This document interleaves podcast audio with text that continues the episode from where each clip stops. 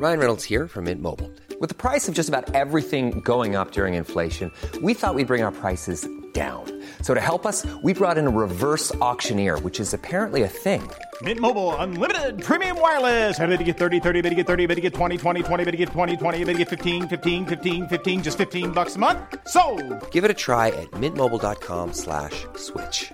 $45 upfront for three months plus taxes and fees. Promo for new customers for limited time. Unlimited more than 40 gigabytes per month. Slows. Full terms at mintmobile.com. Since 2013, Bombas has donated over 100 million socks, underwear, and t-shirts to those facing homelessness. If we counted those on air, this ad would last over 1,157 days. But if we counted the time it takes to make a donation possible, it would take just a few clicks. Because every time you make a purchase, Bombas donates an item to someone who needs it. Go to bombas.com slash ACAST and use code ACAST for 20% off your first purchase. That's bombas.com slash ACAST, code ACAST.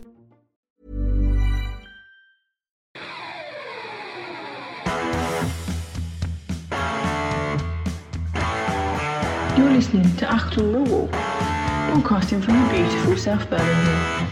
Accept no substitute.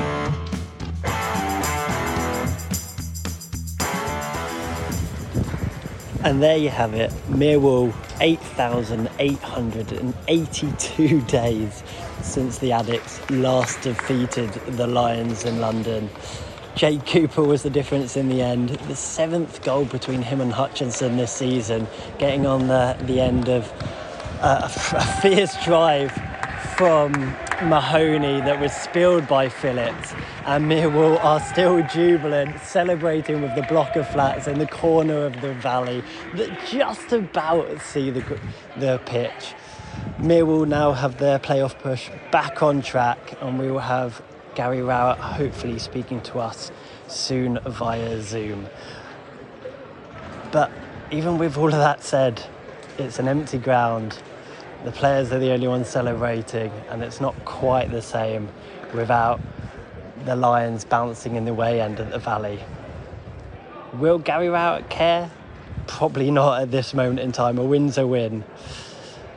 So there we have it from the Valley 1 0 to Millwall against Charlton Athletic. I think that was a challenge tonight, really. It's, it's as much as you don't want to lose a local derby, we had to try and win it. Um, we had to try and make the changes that reflected us needing to win it. Um, and we tried everything we could. End up with one of our centre halves, um, I think, showing our system works at times, and one of our left centre halves, Coops, ends up in the box for a finish in open play. You know, it's not a set piece, it's open play. And, and I think that ambition just about deserved us to win the game. So, yeah, we're still in it, and we'll keenly watch with no pressure at all how the results go tomorrow. You're listening to Achtung Millwall. Big thank you to Oscar O'Mara for that match report from last night in the, the rain of South East 7. Um, welcome now to our regular Achtung Millwall guest, Mr. Ryan Loftus. You were there too last night, Ryan. What a great night out. A rainy night in South East 7 for you too, mate. Yeah, I, uh, I think I've been away from football for too long. I'm forgetting how cold it can get up in the up in the stands, especially when there's a lot less people in there. But um, good Yeah. morning, first of all, Nick. Um, how how are you? I hope you enjoyed the festivities from uh from your sofa. I did. Um, I mean, I'm just saying off air, listeners, that um, you know, nothing beats beating a Chol- Charlton on a Friday night because you kind of go to bed happy. Hopefully, you're in bed happy, and then you woke up next morning happy. And you know, that's that's what that's what football mill's all about, isn't it? I thought it was a real strong performance last night, Ryan, in the rain. and it was a tough. Tough gig generally for, for, for any team to go into, you know, a, a windy, rain-swept valley, never the most atmospheric of places at the best of times and to go there and pull off such a strong overall performance and nick the win, I thought was a real tribute to Gary Rowett and his team. Yeah, I think um it was it was really impressive. I think in a couple of different ways as well. I think I mean Rowett was right after the game. He's saying about how Millwall were, we played well against Barnsley and Swansea, and he's saying you know we didn't deserve two points from the, that six or from those two games. You know, so I think I think everyone would would tend to agree with that. I think Millwall could have, if a, with a bit more quality, come away with six points from the last two games. So Yeah, to finally get back on track with a win, and especially you know a big win um, over over Charlton. So it's not just not just a draw, not just maintaining the unbeaten record, but to get the win and throw ourselves right back in the playoffs. It's um or into the playoff race at least. Um, it's a it's a really big thing, and it was a, it was a really impressive um, performance from. I think. I Did don't you know. look- oh, go on. Don, did you like the starting eleven? I mean, the return of Yeah, I- up front. Did you like the formation? Did you like I the did. 11? I did mainly because it was it was something different, and it's it it's so it's like the three the five three two, which other than maybe changes slightly in game, Millwall haven't played before. Um, kind of a new system, Jed and Smith up front. Although really at times it was Millwall attacking with Smith at the peak, and then six players behind him with Wallace and Romeo pushing wide, Molumby and Leonard pushing, and then Jed in the middle. I thought it was a real show of attacking intent, and it was something that with Millwall with a, a few injury problems, um, especially in the attacking department, and with a la- kind of a lack of confidence, I don't know, trust in some of our attacking options. It was it was interesting from Rowett that he's tried something new. You know, it shows that he's not winding down for the season. He, No, he's not. He is He's searching not. for solutions, and I thought it worked really well. I think the way Woods played just in front of the back three was really, really impressive. Um, the first half, he was a- he was actually outstanding. Um, You you gave him your highest rating. I've just been looking at your news shopper column that you do, and you've given uh, Ryan Woods, I think, an eight, and I think that's man of the match from your perspective. Is that is that? am I right in, in that reading?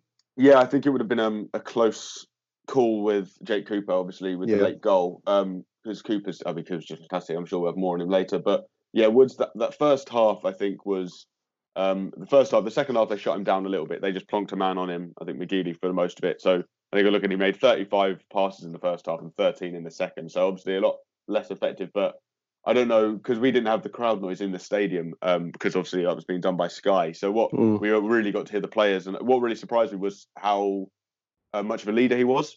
Right. And obviously, Okay. he, he was standing just in front of Pearce, and Pearce is just there, really barking orders and organising. You can hear him shouting, um, people to drop, people to stay. Har- uh, like Baron, uh, Harrigan, the ref, like. Um, but Woods actually in front of that four, really, or in front of the midfield, was just really calling the shots, taking the ball, telling people they've got time, turn, like really, really in control of everything in front of him. When players were turning back inside and maybe playing a pass that was out of their view, generally that was Woods calling them and letting them know the option was there. And I think that was something that was rather than him just being in that position and playing the positions and keeping it going, that really helped us dominate the first half. But his overall performance and kind of presence on the pitch was much more impressive than it usually is in a two. And I think I think he's used to playing that deep kind of solo role normally in midfield threes in like four three three when he was back at Brentford. So that's you know that's his natural position really, rather than along a two sitting deep. So to see the chance of us to kind of dominate the ball and for him to to flourish, I thought he was really really impressive. Yeah, I mean, it's it's really interesting to hear that because obviously uh, Woods, since he's arrived, he's had a mixed mixed bag of reviews, and I include myself in that. You know, obviously it's different when you're in an empty stadium because you're you're in a strange way you're gaining an insight into his actual presence within the team there, and the same for Pearce, who, the more established um, professional, whatever you want to call it. But it's interesting to hear that Woods adopts that that that kind of um, on-field leader's role. I, I wouldn't have Yeah. I wouldn't have thought that if I'm going to be No, honest with you, it, it, it, it did surprise me to be honest, and um, I think what is interesting is he he didn't have a good game when we came back against Derby. He was he was a little bit off the pace. I know a lot of people were really unhappy with kind of his work rate, and he just wasn't quite there. And obviously, he got dropped for the Barnsley game when we had a week in between. And you know that might be rotation plan ahead, but that could well be Rowett getting into him a bit and being like, "Look, we've brought you in. You've you've played well before the break. Um, he was looking really comfortable alongside Molumby. Um, and he was really, really poor that game. And I, since he's come back into the side against Swansea and um, against Charlton yesterday, I mean, against Swansea, I thought Williams was slightly better, but the both of them were excellent. Um, and then against Charlton again, he's done really, really well. And that's, I know, I know Harry was kind of digging him out, and um, Aaron was saying about, you know, questioning his attitude as at Stoke, and they're happy to ship him out. And I think that is a big question mark, especially for someone who would demand quite a lot of wages if we were going to take him on permanently. Someone with an attitude like that, but for me, the reaction that he's had to maybe being dropped and coming back in, that that's a really positive sign. I know I know Oscar's a fan. He, he, he posts regularly on on Twitter, you know, extolling the virtues of, of, of Ryan Woods. Would you call yourself a fan of his in that case, Ryan? Or is, the, Um, is the jury out still a little? yeah, I think the or- jury's still out. I think he's he's obviously a player with um good like quality, good ability on the ball. I agree that maybe he lacks a bit of end product, but also when he's sitting playing that kind of quarterback role, he doesn't he he's not necessarily he's the one maybe making the pass before the pass. Do you know what I mean? Um, so I think that the jury is still out, but um, you know, it, obviously the, the, the, jury will kind of have to make the decision by the summer if Millwall are going to take him on permanently. Yeah, yeah, but, um, yeah. And, and, the finances will be a big part of that because Millwall can't go afford to go splashing the cash. But if Rowett sees him as someone he could maybe build the team around with a bit more quality, but but even just the glimpse of the, the little chipped pass for Jed Wallace that yeah. um, was a really really good save from Dillon Phillips. Actually, I thought um, I don't know I obviously didn't see the highlight, but um, I thought that was a really no, really good save. That was a um, beautiful move. Beautiful move. Yeah, love, and it was like really good to work the space. And Millwall had just been every time like it's very it's typical now. It's hard to say more about Millwall because it's the same problem. We get to the edge of the box and we just can't play that pass through or work it through. And just obviously from the stands, you saw Jed Wallace run in, and that little dink is you know it's something you see on the Premier League that people would highlight on Match of the Day as like a lovely little move. And it was just um that was just a glimpse of maybe what he could do. Yeah, I agree. I mean, obviously watching on the TV and you know the the quality of the pass, and let's say it, listeners, the quality of Jed's run because he held his he yeah, held a, a, step behind the Charlton defence. I mean, they had, they had a camera showing the angle quite nicely. Uh, and it was one of those unconventional runs into the box, kind of a sideways run and then a curve around, and the ball yeah. was played. You've got to have the vision to see that pass, Ryan, haven't you? And, and, it found him. And, you know, I thought it was a good save by the Charlton goalkeeper, um, who I thought actually did well last night because, you know, we, we, we, did have chances and I thought he, he did a job for them. I also, I mean, it was a strong team performance, right? But also, I want to mention before I forget him is, is Bart because um, yeah. Charlton didn't have much, but when they did get shots on goal, they, there were shots there to be saved, and he did well. No, really, really good saves, and it's it's it's odd because it's almost we're almost taking it for a given now. I think every game he makes at least one. Like even against the Barnsley game, he made um made quite a few comfortable saves, but he was making the saves, and it's the the one in the first half of Macauley Bonne running straight through. I thought, was it. I yeah. thought that was one 0 um, yeah, it was you know, a bit of a bad finish. He kind of tried to squeeze it under him, but but so good at spreading his legs, and obviously where some keepers spread and obviously split their legs like kind of David De Gea style and get slid through the middle of them. He yeah. he kind of does it in a bent way and blocks that path, and then in the second half with um Chuks Aneke, he had a really good strong um, right hand to that. And there's just a couple saves um, and a couple also just claiming crosses. It's such a um an underplayed kind of part of a goalkeeper's job that because it just completely kills an attack dead. But for a defence that aspect, couple um, crosses that he took under real pressure with two or three players around him, and it just alleviates everything. Because the second half, Millwall were struggling um, for long periods of it, and I thought that was again a really good sign of the character of the squad that we we kept it nil nil and then we obviously went on and got the win like got a win especially yeah. after the run we've had and the lack of confidence that they must be having um, without a win in three since they've been back from the restart. So um, it's yeah it's such a big part of the team and it just helps Millwall so much in terms of the points we pick up and the points the times we can stay in games and things like that. It's um uh, he's an excellent player. Yeah and I, I, know that um, you know you just name checked touch as having one of his um, I don't know, a poorer game, but you gave him a six out of ten for for his show last night. I I I, I thought that was harsh, Ryan. If I'm going to be honest, I thought you, I, I think you're being um, you're, you're you're going down Harry's road here, being harsh on players. I thought oh, I just did all okay it is, I don't know. I think it's um. I, might, I don't think six is as bad as I think. You know the ratings. I mean, if you watch the if you look at the uh, the ratings in L'Equipe, the French football magazine, they are they do the best ratings because I think a five for them is maybe a seven here in England. So right. you look, open one of their papers and they've got twos and threes and fours. they, look, they look they look absolutely brutal. But no, I think it's it's mainly just because Hutch was playing so so well um, before the lockdown, and I think since we've come back, he's just been slightly off it. He's still yeah, I, I know thing, what you mean. The thing I with Hutch is he's he's he's always really good. Like, I was just looking at his stats. Like, he made a load of interceptions, a load of aerial duels. He does loads of defensive. Obviously, all of his defense stuff really well, but out of the three centre backs we have, he has a howler in him. He has a, a lack of discipline or a, a moment of switching off. There was a couple times there was a, a sloppy pass that um he he he laid and that that gate got Charlton in for a for a chance. There was a time where he let his man get in front of him slightly, and that um I think was hammered when he put that wide. So there was just a couple things where just um, silly mistakes that he just doesn't normally make, and um I, I don't nothing to be concerned about. But I think especially no. Pearce, Pearce Cooper played really well alongside him as well. So um, it makes up for it. To be fair. Did you like Ryan Leonard's show last night? I thought he was better. Um, whether, whether I think he's in the right uh, position or not is, is a question that I'm still not. Um, I'm not. I haven't solved it yet. I'm, not, I'm still um, weighing that one up. What What did you like? Uh, what did you like or didn't you like last night about him? Um, I, I, I don't think I could really say though. I don't think he, he didn't do anything bad. He was quite good in the defense, uh, like defensive side of it when Mill were keeping their shape. Again, I think that was Woods in the middle, really orchestrating Molumby and Leonard when to push and when to tackle.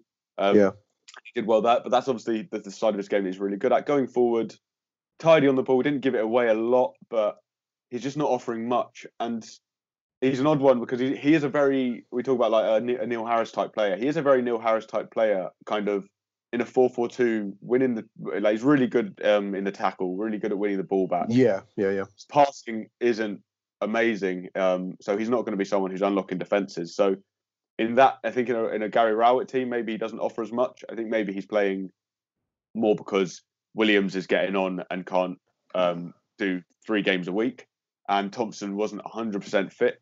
And uh, uh, Rowett said after um, after the game about Thompson, he, he wasn't sure he wanted to start him, but he's not quite there fitness wise. No, so no, that's no. the problem half time, especially with Molumby's yellow card. So yeah, with Leonard, I think it's it's a tricky one because I think he's a decent player, but Yeah. you know Harry was saying in our group chat the other day last night about certain players who we need to just get rid of in terms of stepping up. I think he might be Ryan Leonard might be one of those players that just isn't in a squad that is a like a top of the championship. That suits him. Yeah, Yeah. yeah. That, that's not that, you know, that's not to diss Ryan Leonard. I think he gets a hard deal, but he didn't do anything wrong yesterday. But he's just not an, like an amazing player. I, we've mentioned Jed in passing already. I, I thought it was one of Jed's better games last night. I thought he was, um, you know, the source of much um, angst amongst the Charlton defence. Um, Matt Smith started last night. I, th- I just think we look we look better with Matt, with Matt Smith up front. When when um, Bradshaw came in, although the goal followed, so maybe I'm going to damn myself with these comments. But I just think that Smith. uh, He has one- he has his one-dimensional aspects, Ryan, but I just think we look more dangerous with Smith out on the pitch. Would you would you would you Yeah, would you agree or I you know Yeah, well, I thought I thought yesterday. I think the Smith one is it's a real kind of headache for Rowett because, like you say, he, he's our, our best goal scorer, and a lot of the time recently he's been on the bench. And it's, I think, if you look, say you compare Swansea and and last night's game against Charlton, I think what you see is in that five-two-three where we've got two wingers, Smith can't play in that because he needs players No. close to him. And if Millwall Yeah. want to against Swansea, we're pressing really aggressively, sitting deep, and then really springing a trap. And so, unfortunately, Smith, Smith just can't play in that. So I was really happy actually to see Rowett find a, a system that has that back five that we look so strong with that Smith can play in. And I think his in the air he was really really strong. He won a lot of flick-ons and especially early like in the first half, first half an hour maybe, won a lot of flick-ons that fell to Millwall players and maybe just couldn't quite do something with his teammates yeah, yeah. um, causing them a massive nuisance in the box. I know there was a lot of uh, kind of a claims for a penalty. I know his tweet afterwards, he did that wrestling tweet saying uh, scenes from the bo- box. So, you know, I, I'd like to see the replays of some of those, but they did look like some questionable calls where he was being uh, manhandled by the Charlton defence. So, Oh, practically rugby tackling. I mean, if, it Yeah, was, it was American football, they might have been done for holding shirts and whatnot in that too. It's one of those. You sound like a broken record complain about it because we just never get those decisions. I think there was one game earlier in the season against Brentford where we we got a penalty from the corner where Hutchinson was being held, but that's the only decision I think we've got all season from one of those. So, um, but no, I think Smith was really good. I thought he was he was actually really good defensively. I think his work rate yesterday, he seemed to be running just a bit harder and Yeah, especially yeah. with a bit of help up there and defending narrow. He he did seem to close down more and get a bit more stuck in than he normally does.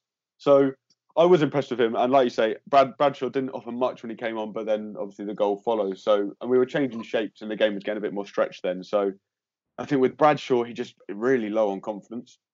He's obviously a very good player. He's obviously a very good player who who has that um, ability. And I thought I thought it typified him against Swansea, the, the the half kind of hearted penalty appeal where he let the ball run across him. And I'm just thinking, I saw that, and it's in a, an informed Bradshaw gets under control and gets a shot away, or gets under control and wins the penalty. And, and, Yeah. against Swansea, he kind of did neither. And he's just, I think he's just slightly out of touch, and he's a bit low on confidence. He just needs, you know, like I say, one to go in off his arse. He'll, he'll be back There's- to Neil Bradshaw. There was a move last night where I think it came down the left, um, and the ball was put into the box, and Bradshaw was the length of the biro I got in my hand, away from touching the ball and it would have gone in for 1 0 at that stage. It was still nil nil, I think, when that move was was was made. And you know, it's it's a cliche, Ryan, but the fine margins of football are cruel, aren't they? Because one, you know, what the Byro's length away from scoring a goal, putting the getting the monkey off of his back, and back in as a, as a striker that people will take seriously again. Whereas at the, you know, that that was missed, and um, as it was, it was the enigma called Connor Mahoney that did the work that created the goal. And um, it's a tough, it's a tough gig in some ways, I think football. But um, yeah, great goal, great goal. I, I really, I, I want to see Connor Mahoney drifting in from the left, having a pop at goal like he did last night. That's what you want to see. He he is a hard to understand player sometimes. Connor yeah, Mahoney. he um, it's really annoying because I mean I, I like Connor Mahoney. Pre-season he had a lot of hype around him against uh, that friendly against Sociedad, was it? Um, Yeah. he looked really really good. Um, and then he had the uh, obviously nothing really doing in the season. Then New Year's Day against Luton, he was absolutely fantastic. Got the goal, got an assist, and you're like, right, here we go.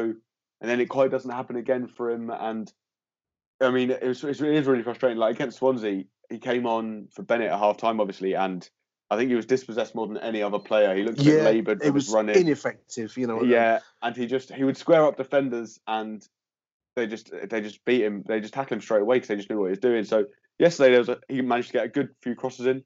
He was he was just a bit lively. I don't know. He just had a bit more spring in his step and he um was just a bit more decisive with his actions, with his body feints. And I think he he did really well. The shot was excellent. I thought it was in um when he hit it. So he hit it so well. And obviously it was it you know his goalkeeper mistake fumbling the ball, but it was also Yeah. the power of the shot really. That was ru- that was range. ruthless. That was ruthless finishing from Jake Yeah. Cooper, who Oh, um, you know, he has it in him. Nick. He's a he, he can play one. He can play one one to eleven. I think Cooper. I think he can. It's most odd for, for for a boy of his of his height and his size, and he's a big boy. When you, you know, when you see him up up close, you, he, he's he's a tall guy, and you know, you're right. I mean, I'd also say going back to Hutchinson earlier on. I mean, both are being given license to press forwards, Yeah. to drift into unlikely positions. Uh, Ryan, I mean, Yeah. you know, for Jake, Jake to be um, pushing out wide, Hutchinson to be going out wide on occasions and going forwards. Um, they've both got the uh, the palate to to to step up to these these roles. Yeah. Well, and that I, was I, I that was that was striker finishing last night. I, I, I, you know, It was take my hat excellent. off to Jake. Yeah, It was excellent. I think I, I tweeted last night, um, just after the game, that, and I, I, do think this. I think Cooper is generally becoming one of my favourite Millwall players. Uh, um, I think of all time, really, up there. Um, and he, he's probably becoming one of our best defenders of all time. He's he's such a good player. He, as a defender, I remember when we got him off Reading, he was he was um I, my friend's a Reading fan, and I was like, oh, who's this kid? Like, and he's like, oh, he's um uh, you know he's been good for the. I think he played a, a few times for the first team, but mainly in the under twenty threes. And he was saying, you know, he's he's good. He's a you know he's tall. He's really he's good defensively, but he has a bit of a ricket in him. So he's not you know. And he, he said, oh, he gets a goal from set pieces, which you know we know all about. Not so much this year, but last year. yeah, But he's just come on leaps and bounds every year for Millwall, and even since Rowett come um, come in, him his his passing on the ball, his confidence. There was one point where um, I think in the in the first half he's got the ball at his feet. The striker comes and pressures him, and he just kind of steps past him and just takes a few steps and plays a simple pass. And it's you know under under Harris his his long diagonal ball was excellent. So he's got a good long range passing, but you thought that was all there was to him. yeah. And I agree. now we're seeing that oh actually he can get forward and he can be involved in attacking moves and he's not afraid to take a player on and he's not inf- afraid to you see the run he made yesterday so far out wide of um, Mahoney to then be the first player following up with a real poacher's instinct and, and I generally think his long-term contract will prove to be some of the best business Mill have done this season they've done some really good work the board signing players down long term but Cooper is has got to be one of the best because the more he plays like this, the more Premier League teams surely are looking at him, being like, right, well, here's a player who They must can, be. They can must play be. in a two, can play in a three, is comfortable, you know, doing that Sheffield United inspired overlapping centre backs thing. He's not the fastest I thought when he um when he's been playing in the centre of the back three recently with with Murray Wallace on the left of it. I think he's looked really good because it covers his lack of pace. Yeah. And also it, it puts him in the centre where like he just doesn't lose anything in the air. You know, someone who's six foot seven or whatever he is shouldn't lose anything in the air, and he just doesn't. And um, you know, like he, when was the last time he missed a game for Millwall? It's coming up to almost Well, two seasons now, and he has Yeah, there's some outrageous stat, isn't there? I That can't is- remember. That's just ridiculous for a centre back. You know, picking up injuries. You see, like Hutchinson alongside him, who's who can pick up an injury every now and then. Yellow cards. He never puts a foot wrong. I cannot remember Jake Cooper getting yellow cards. He's just um he's just a fantastic player. And um yesterday that the goal he really deserved it. We've put the hex on him now for midweek. I'm sure he's going to foul up against Middlesbrough in the week. um, I also want to mention, just name. I mean, Ben Thompson came into the game last night and, uh, as a sub, and that was great to see. Love the energy that Ben brings and the enthusiasm for the game, and you know, he's a player that makes stuff happen. Um, I also want to mention Billy Mitchell, uh, Ryan, who I thought stepped in with a plum last night, he, replacing some big shoes there in, in Mahlon Romeo, who was taken out, and for young Billy to come in and look so comfortable, um, you know, he's, he's a real prospect, I think. Yeah, he's um he's he is a good player, and I think it was interesting. I think everyone kind of eyebrows raised when he came on at, at wing back, and I think Romeo was just um, had a bit of a tight hamstring, so he, he I don't think he's injured or anything, but just precautionary. Um, so I think yeah, it was really impressive with Mitchell. He got forward really well. Um, there was a couple times where you can see the players around him really kind of giving him encouragement and giving him confidence on the ball. He um, he contributed well. He he's he's just full of energy. And it's a shame. I think uh, you know Rowett wants to play him, but it's it's a bit early, and also our midfield options at the moment are quite packed with five or six different players, especially with Thompson getting back to fitness now. So it is almost maybe finding a place for him in the team. But if he proves to be that player for Rowett in training and in matches, where look, I'll step in the right wing back, I'll step in on midfield, I'll step in wherever. Yeah. You know, obviously long term he's going to be a midfielder, but if he can show he has that versatility, I mean, Millwall fans will love him because it's that work rate and it's that ethic. And I think to end the game with uh, the two Millwall boys on the pitch with Thompson and Mitchell is uh, really nice, you know, and it just means a bit more to them, I imagine. And uh, yeah, I, am really, I'm really impressed with Billy Mitchell. I'm, I'm, I'm excited to see what we can make of him next year. I just want to close us out um, with um, a passing reference to Charlton. The, the Sky commentary team were referring repeatedly to Lyle Taylor not being in their side because he doesn't want to injure himself for short of a new contract. Um, I thought they looked very toothless. So my, my note to myself: no Lyle Taylor, no bite for Charlton. Um, is he the kind of player that you would look for Mill to be interested in, or you know, does he? Is that the kind of striker that we need to to make our season different next year? Because we have suffered a little bit for not for not executing moves and not scoring goals this season. Would that be the kind of man that you'd be thinking of, or somebody else perhaps? Um, I think unfair question. I'm sure. No, no, I think I think it's uh, obviously a lot of teams are going to be looking at him. That's obviously why he's not playing because he knows yeah. he'll get a contract elsewhere. Yeah. I don't know where he's setting his sights on. Obviously, on the top half, sort of of the league, probably pushing for playoffs. He's, I think he's 31. He's he's he's, he's old now. Like, but let me double check his age. But he's getting on. Um, yeah. So you know, it's the sort of thing where maybe for the oh, he's thirty years old. So for the wages he's demanding, maybe not worth it in terms of long term because he's obviously you know he's come up through the leagues. He's, he's older than you think. I didn't know. Well, I, I, thought 24, 25. No, I didn't this, realize was so this is the thing. So he's this is why basically he's not. This is why he's leaving Charlton because he's he was at Wimbledon before. He was he was Tom Elliott's strike partner. It appears we um we reached for the wrong one. But um, he was Tom Elliott's strike partner in Wimble- at Wimbledon, and uh, he so he's been at the lower leagues, and I think he's maybe played in long league a bit for his career. So this is why he's left Charlton to. This will be the last yeah. contract of his career, and so he'll need to make it a decent one. It's exactly and, syndrome, isn't it? Exactly. So, and you can't really begrudge a player for that. No, no, no, no, the no, circumstances no. for Charlton, but I think, but the, the the problem will be obviously post COVID. It will depend on people's finances. I think before COVID, there's a lot of gullible teams in the championship that would pay over the price for him um, because they think he'll guarantee goals. And you know, if if Millwall took him, I don't think I'd say no. Um, he's obviously a very good finisher, but Millwall's main problem will be creating chances again. So as, as much as it's easy to say, oh, we need a, a 20, a 20 season or 20 goals a season striker, um, we have work to do with our midfield, I think, mainly to to bring in a couple creative players who can create a few more chances for us. But you know, I think the, the, it'll be very competitive to get players on freeze. But I'm sure Mill will be making inquiries and seeing seeing if he's uh, available. That's fantastic stuff. Big thank you to Ryan Loftus. You were there last night, mate. Did you enjoy your your Friday night in, in Charlton? I thought it was excellent. I think um, I don't know if I don't know if it came across on the, the TV, but I, I obviously with the lack of fans, it's it's a real shame for derbies. But I thought the players made it a derby on the pitch. I don't know if it They came did. across the, the, the volume that they were shouting for things and the tackles that were going in.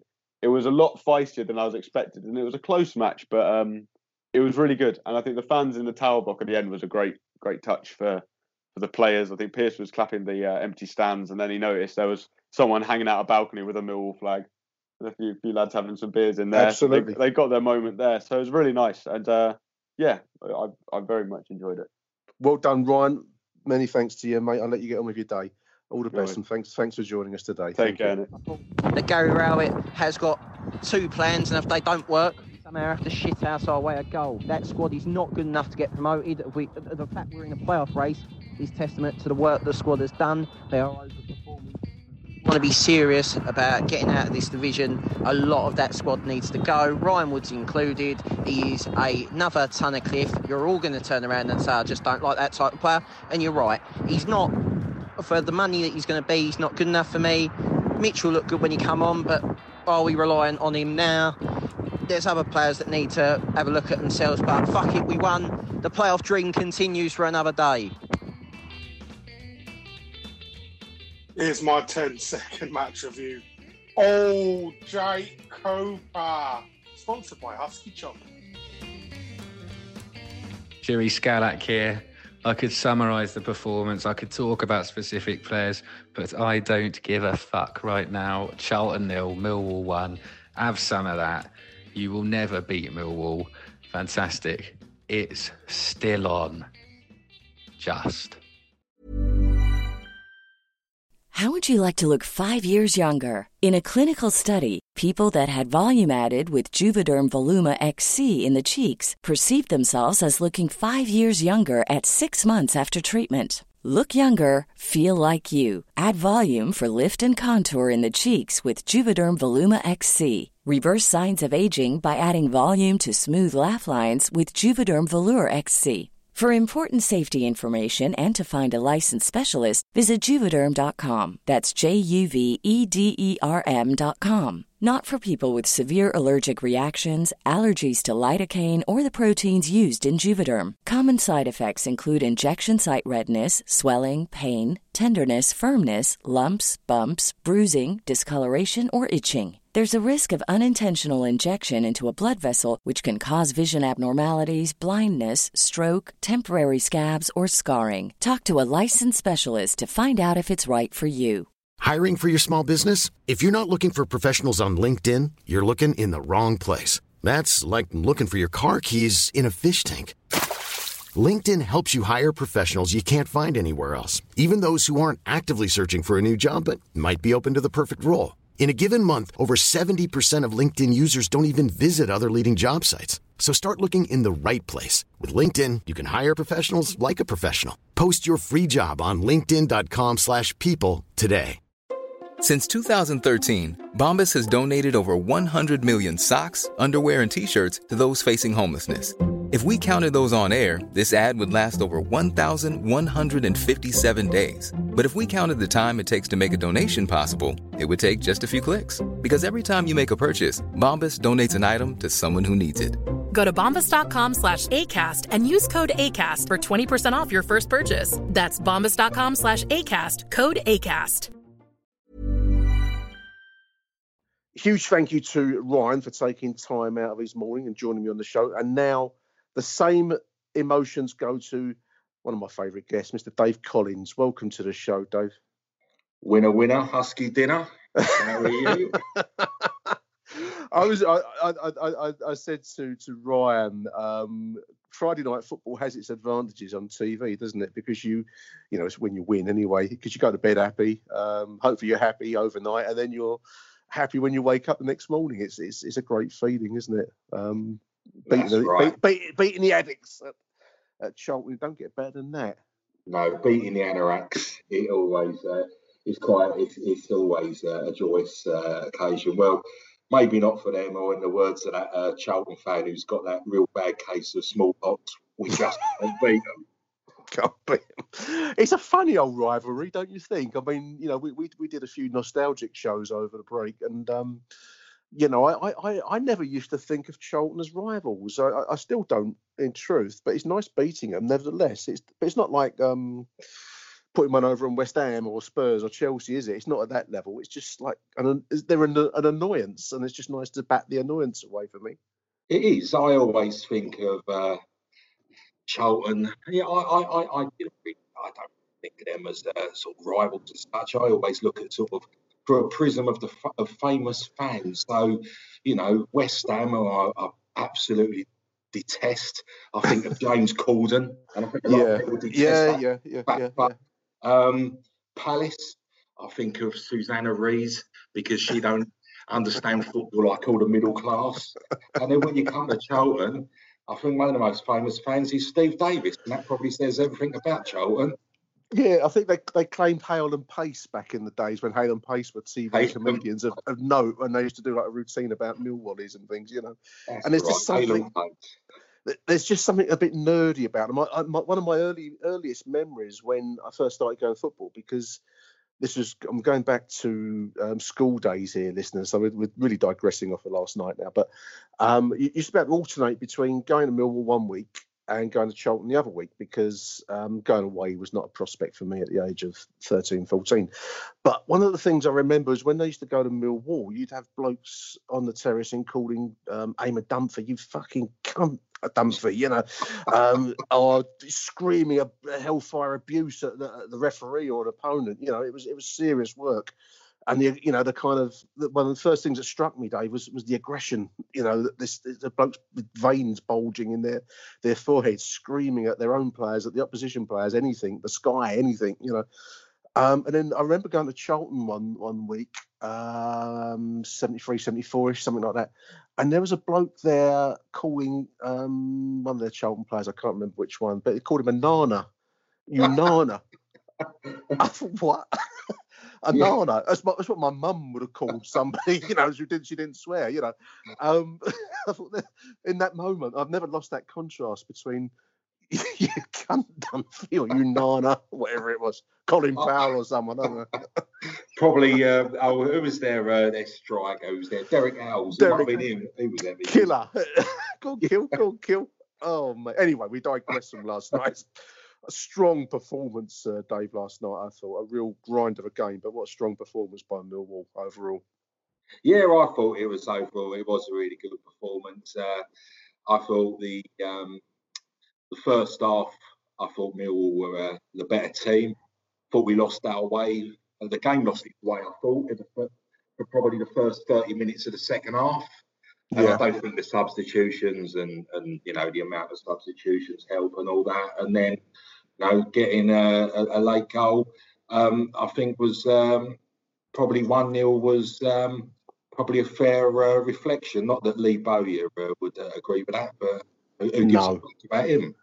I was, I was just before we started speaking this, I was just trying to think of ways to kind of introduce Dave into the into the show and conversation today. Not, not he needs any introduction, but um, and I thought managers' haircuts, and I don't know why, but I I, I I've become vaguely um fixated on Lee Bowyer's hairstyle. Um, there's there's a great um someone's put a crowdy on online was like image of last night's iconic interview with him where he's saying um it hurts, you know, the, the, the result hurts.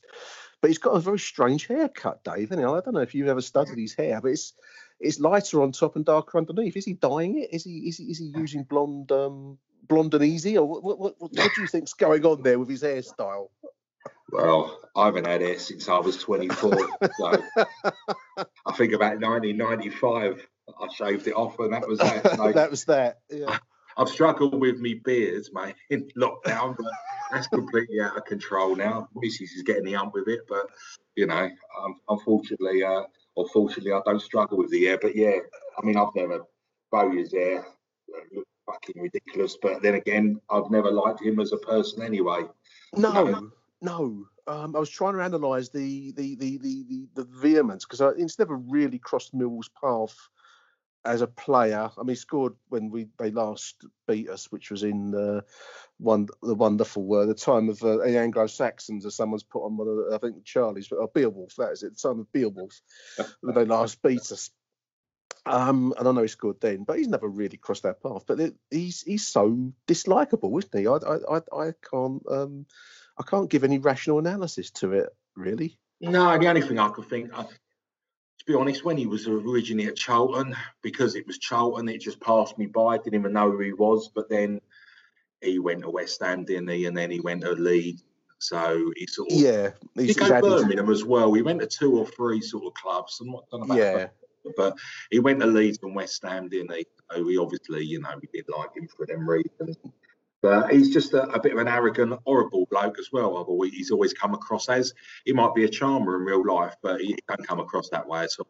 I doubt that. I mean, there's a great uh, Jane Jacobs said that Bowyer's Barnet looks like an inverted skunk, and I think that's a great choice of, of, of uh, delivery. But I mean, the the, the, the post match interview will be iconic. I think that will that that, that, that interview will go down into Mill Mill folklore. he Um, actually uh, falls into the same. He's what I think about him, feel about him.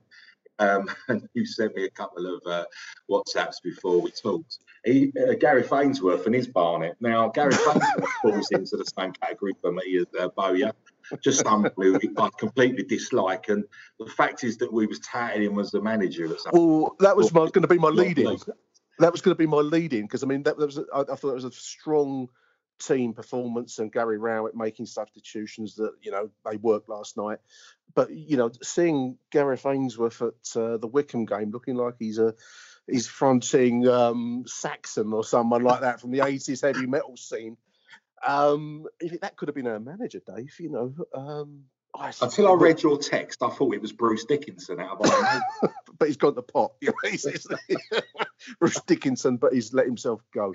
Um, some some good substitution. I, I mean, it was really nice to see uh, Ben Thompson coming back into into things last night. One of our own, as, as as they say, but also young Billy Mitchell. I thought he did a really, you know, a, a mature performance for a youngster coming into a, a difficult difficult scene last night. A windswept, rainy local derby on a Friday night. Not easy, and I thought he did well.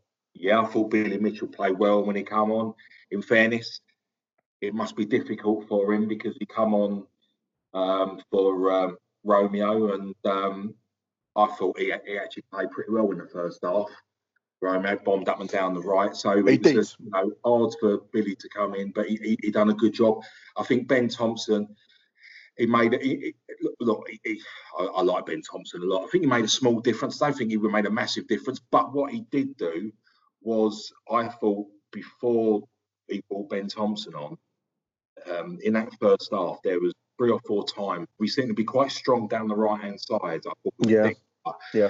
um, and put, Jed put some really good crosses in, but there was no midfield runs supporting Matt Smith up front, and he was he, he almost got a bit sort of like he was a bit alone and a bit distant at times when the crosses were coming in because there was no one anywhere near Matt Smith, no no midfield runners running through really Yeah. you know, uh, and obviously Ben Thompson's got that sort of uh, sort of engine to be able to, to bomb up and down a bit more maybe than um, the others who started. So Because I thought that would have been Ryan Leonard's role. I mean, you know, if he's if he's in the side, I'm not here to knock Ryan Leonard. I, I quite like him, but you know, that's a good point you're making there because we've got Matt Smith as the lone front man, and I I, I don't um, put myself forward as any kind of tactician here, but uh, you, you, he does need someone with him. Um, and I would have thought that would be Ryan Leonard making the run forward from midfield to to get in amongst it and support him and, and, and make stuff happen around the box. But he, he looks a little bit lost at the moment, Ryan Leonard. I think he's a good player, just trying to carve out a, a niche for himself in yeah. the team. I think the format I, I, I like. I mean, we've got a few games, we've got five more games. Yeah. I quite like the idea, although I wouldn't normally, but there is no normal at the moment. So I quite like the idea of changing the tactics almost game by game and just almost giving the opposition no idea of how we're going to play. The only concern about that is obviously you've got to have the players understanding what they're meant to be doing. And I just felt last night that on, we was strong down the right, we was a little bit less so down the left, and I just felt that in that first half there was the the midfield what was a, I suppose a midfield three really. I mean Sky had it up as a a three five two, but Yeah. Rowett afterwards said it was a five three two. Yeah. So three midfielders never really sort of were getting up and supporting. Matt Smith was getting some into some good positions. Probably, I, I actually, I mean, I don't normally sort of cry for penalties that often. I thought he had one or two absolute stonewall penalties that should have been given. Be honest, They were all over him. They were all over him. One in the second, Yeah. the second half, he, he got one when he almost, he, I think it was Ben Thompson cut cut a ball back and he had a chance and the player almost, he almost, he, he- dived at him like head Yeah. first rather than tackling him. And in the first half, some of the shirt pulling was outrageous. But even then, I, I didn't see any of the three midfielders really sort of getting. You, when you when you looked at it on replays, you saw Jed Wallace putting a great ball in. You saw Matt Smith getting on the end or trying to get on the end of it, and then no other Millwall players in the box.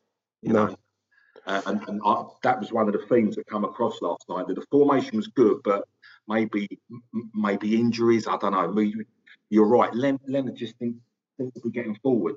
You know.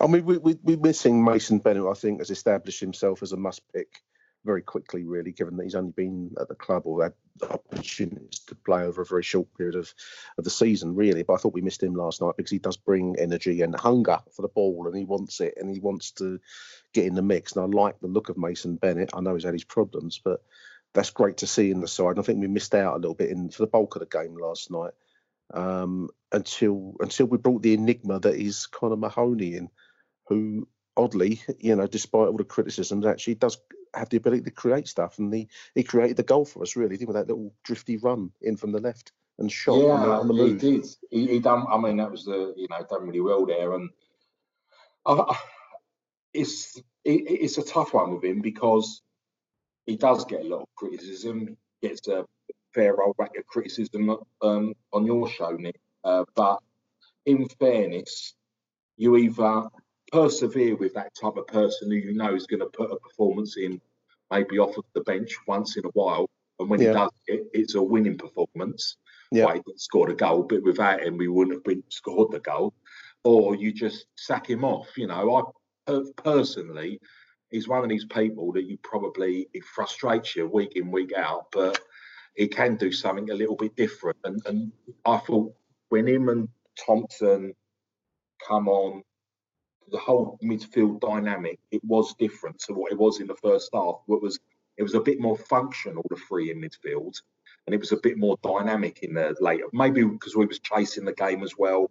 I think there was no doubt about that. In fairness, one of my notes was I thought both teams were sort of it was a it, I, unbelievably I thought the game was open after about 15 minutes. Yeah, I, it was it was an it was a it was a grind of a game in some ways, but I thought it was it was good to watch because it was a traditionally English contest with two teams of you know differing abilities and differing um, le- uh, levels of danger in front of goal, but both wanted it, Dave. Both needed a win. Both wanted a win. Both were going for it. And I think that was actually great to see, really, as a you know as, as a fan of of of, uh, of both clubs, really. You know, um, at least both both gave it everything they had to give. You know, um, I like. One of, so one of the sort of weird things about, you know, one of the only good things about lockdown football, and there ain't many of them, Hmm. um, is that obviously when you sit there in your kitchen or in your dining room, wherever you are, you know, you, you've got your notepad and pen out, especially when you're sort of doing the, know you're going to have a chat with, uh, with, with Nick the next day. So I was, a couple of stats flashed up on the screen, which Yeah. were quite interesting. One was a stat of Charlton's that they haven't won a single game where they've had over 50% of the play. Um, and I saw that. did Yeah, you see I that stat? Yeah, when that came interesting. up, I was worried actually because that is a Millwall stat because we never have more than 50% of the play. Um, so I thought No. this is going to be a strange game here because you've got two teams who are used to less than 50% of the ball, and one of them's got to have more than 50% of the ball. You know, I mean, So- I, I thought I thought they looked okay to a degree. I, I I don't think they looked like relegation fodder. If I'm going to be fair-minded, um, they they lacked firepower in front of goal.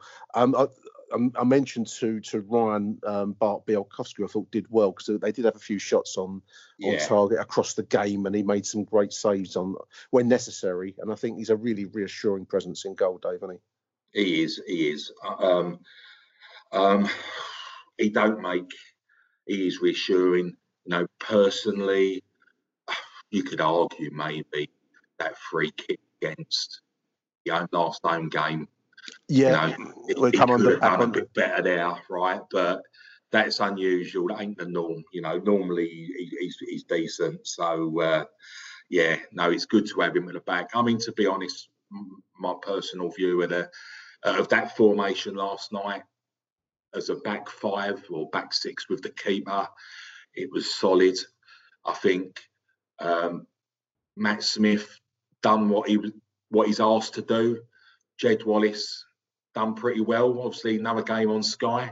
Yeah. A little bit. um, yeah. Um, for me, you know, and I listen to your shows regularly, and a couple of people were.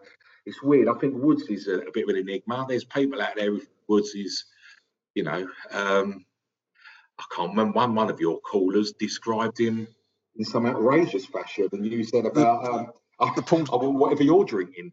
Paul Um, Scholes, the Paul Scholes, of, Scholes of London. Yeah, I mean, high praise. Um, I mean, I was just talking to Ryan. I mean, when the show goes out, that you know, this this conversation will follow on from uh, the conversation with Ryan, um, and you know, they, they're giving high praise to Ryan Woods last night. Um, I, I, I a bit like Connor Mahoney here, Dave. I, I, I can see the qualities of both players. I, I mean, uh, Connor Mahoney is a, is is a match winner.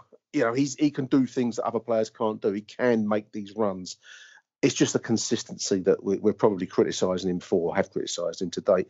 I can see also Ryan Woods because when he's when he's on point and he's playing the balls and you know when he's he, he- when he's fired up, um, I can see the effectiveness of the play. It's just it doesn't seem to or hasn't yet produced it often enough with us, and maybe not over over his career because he's, he's a player that's not really settled anywhere other than Brentford. Um, I think in that formation last night, when you've got that sort of triangular three in the midfield, if you like, you've either got someone like Woods or Williams sitting at the base who get the ball and pass it around, and then the other two need to be the ones that are getting up and supporting Matt Smith. And and for me, Woods done a, a, half decent job yesterday, and I just think we weren't getting up supporting um, Matt Smith really. But you know, um, Yeah. we are we were a bit powder. You know, as a squad, we're probably a bit powder puff up front. You know, we are missing a 20 goal a season man. Clearly, Matt, Matt Yeah. does a good job, but you know he is one dimensional, which is nothing wrong with that. But he does in in Rowett's own sort of uh, um, what he, what he says. He, he he fits certain formations, and there's other times when he wants to pick him, but he can't pick him because it don't work in that formation. So he's one dimensional. I've got a few tweets here that I've picked out um, from last night. One that really caught my eye was from Jake Sanders, a, a journalist. Um, Jake uh, Sanderson 92 on Jake Sanders on 90, uh, 92 on Twitter. He says only West Brom with 28 points have taken more away points than Mills 23 since Gary Rowett took over. One more than Brentford, two more than Leeds and Fulham. Impressive stuff. I mean, I, I think that is impressive. That's a that's that's a that's a real statistic.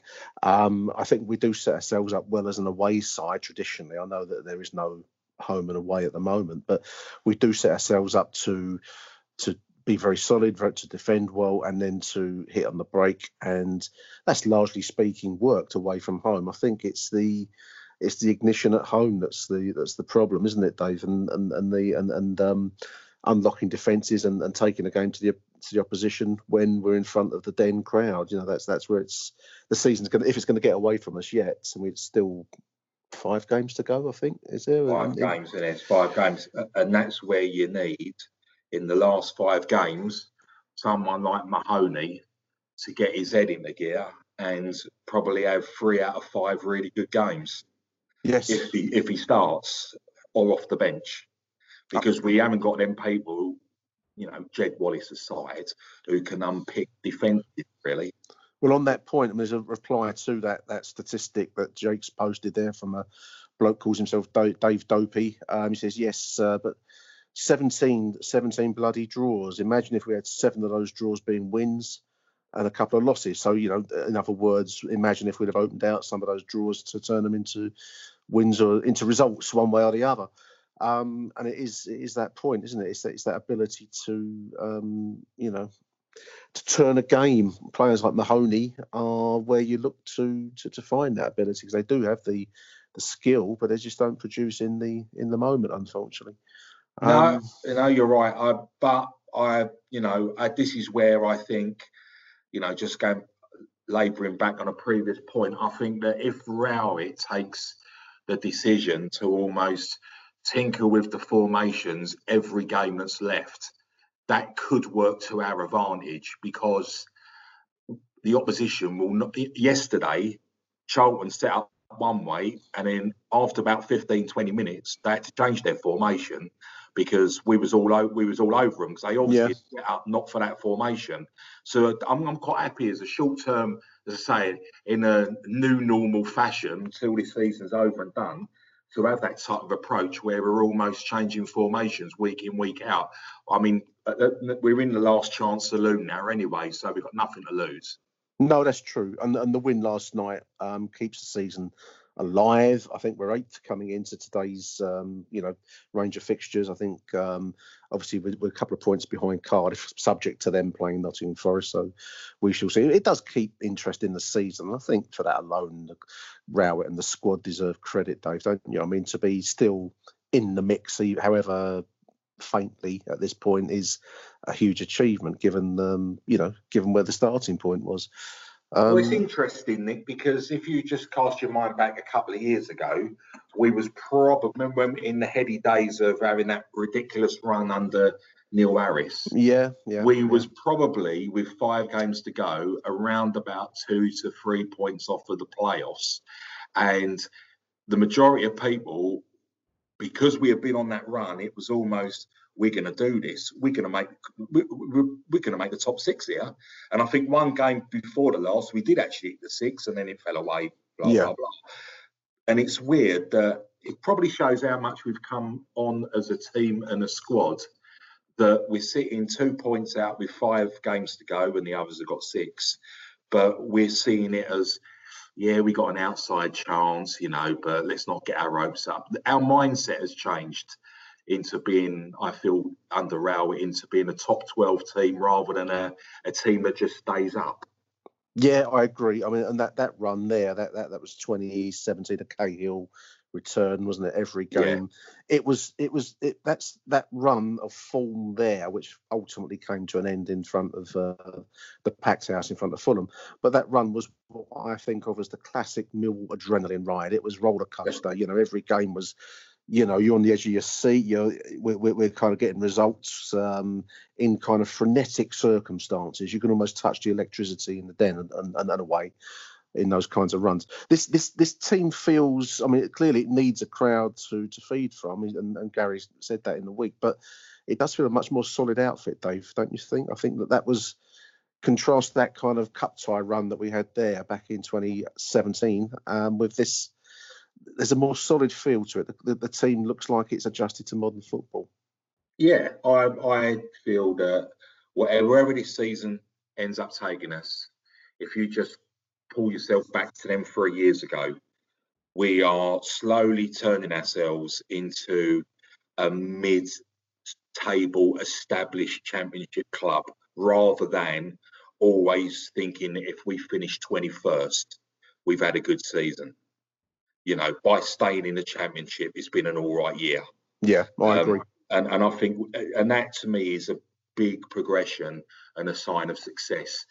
You know, people obviously want more success, and that's just uh, that's natural. But where we are at the moment, to think that if we finish 13th, people will be hugely disappointed with that. Well, cast your mind back 12, 24 months ago, that would have been seen as a, a really good season.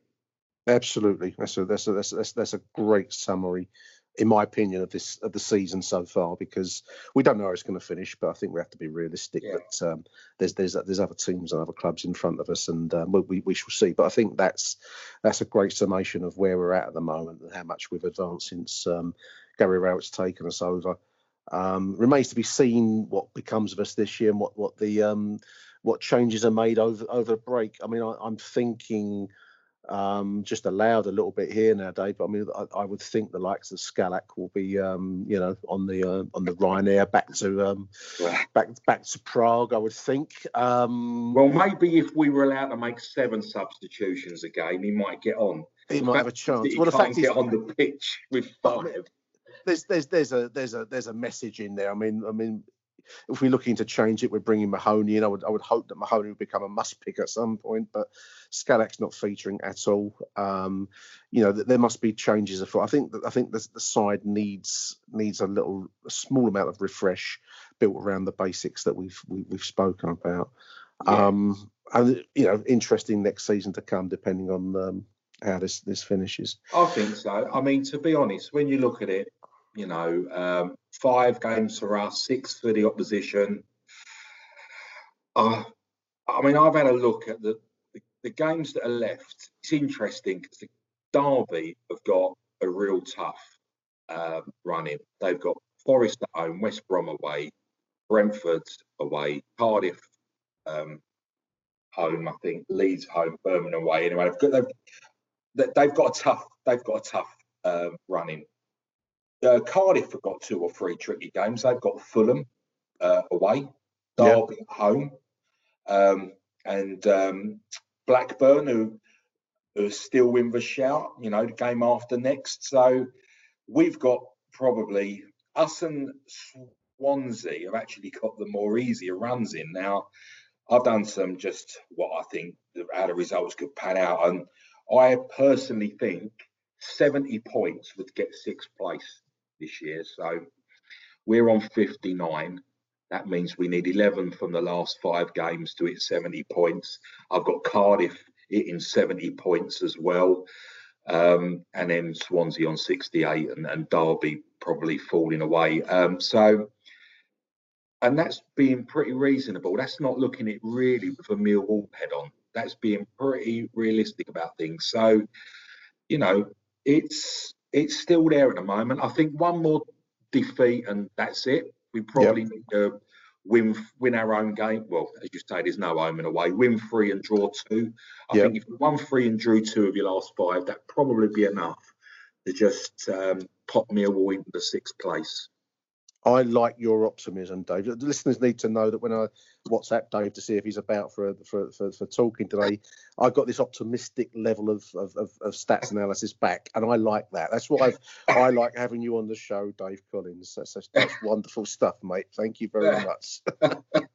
no, it's um, you know, it's just um, I, I was just sitting there thinking about yesterday, looking at the odds. I mean, I do like do like a flutter now and then, and the Cardiff are in at five to four on for the sixth place, and and, and Millwall at four to one. Um, Swansea at seven to one. You know, actually, Yeah, you, really, really great value bet.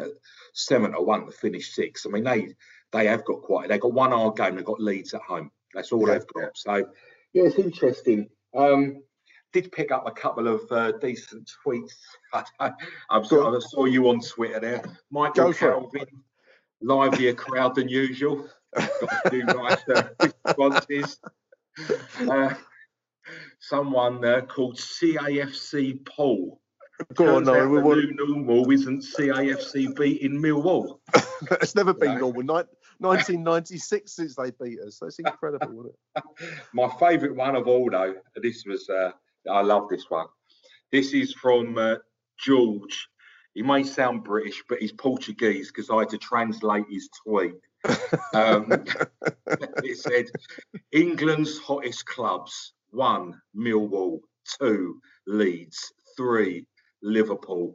Don't even come with shit because I know what I'm talking about. I don't know about that, George.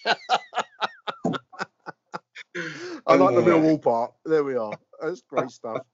I, I, I'm gonna I'm gonna close this. I'm just gonna top your tweet there because I, I like this one by someone's having a laugh at Playmaker stats. Eng- England Playmaker stats. Um, best double, double figures for goals and assists across Europe. Um, we've got Kevin De Bruyne, 10 goals, 16 assists. Um, Serge Gnabry of, of Germany, 12 and 10. Lionel Messi, Dave, uh, 22 goals, 17 assists. Jadon Sancho who I think plays in uh, Dortmund, uh, 17 goals, 16 assists, and then Jed Wallace in the same sentence, 10, 10 goals and 10 assists. I'm going to. I have to top your George post there with that because I think that's just in the same of De Bruyne, Gnabry, Messi, Sancho, and Jed. I have to admit, I saw that one, and I, I didn't do a double. I took about a quadruple. That's an outrageous sentence to put in any in any posting. Um, big thank you to, to Dave Collins for taking time out of your Saturday just now afternoon. So thank you very much, Dave. I love the optimism, mate. Um, and we'll speak again very, very soon, I hope. So thank you, Dave. Yeah, I'll see you in the playoffs. nice. Thank you for listening to Acton Millwall. If you enjoyed the show, please head over to Apple Podcasts and leave us a cheeky little review. Arrivederci Millwall. Till next time.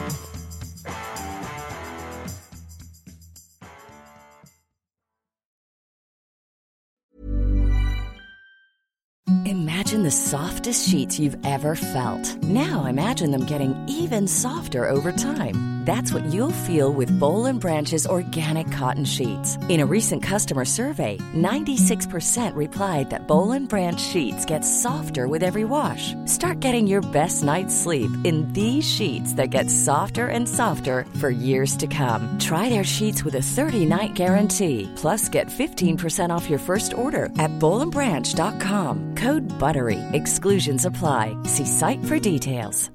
Hi, I'm Daniel, founder of Pretty Litter. Cats and cat owners deserve better than any old fashioned litter. That's why I teamed up with scientists and veterinarians to create Pretty Litter. Its innovative crystal formula has superior odor control and weighs up to 80% less than clay litter. Pretty Litter even monitors health by changing colors to help detect early signs of potential illness. It's the world's smartest kitty litter. Go to prettylitter.com and use code ACAST for 20% off your first order and a free cat toy. Terms and conditions apply. See site for details.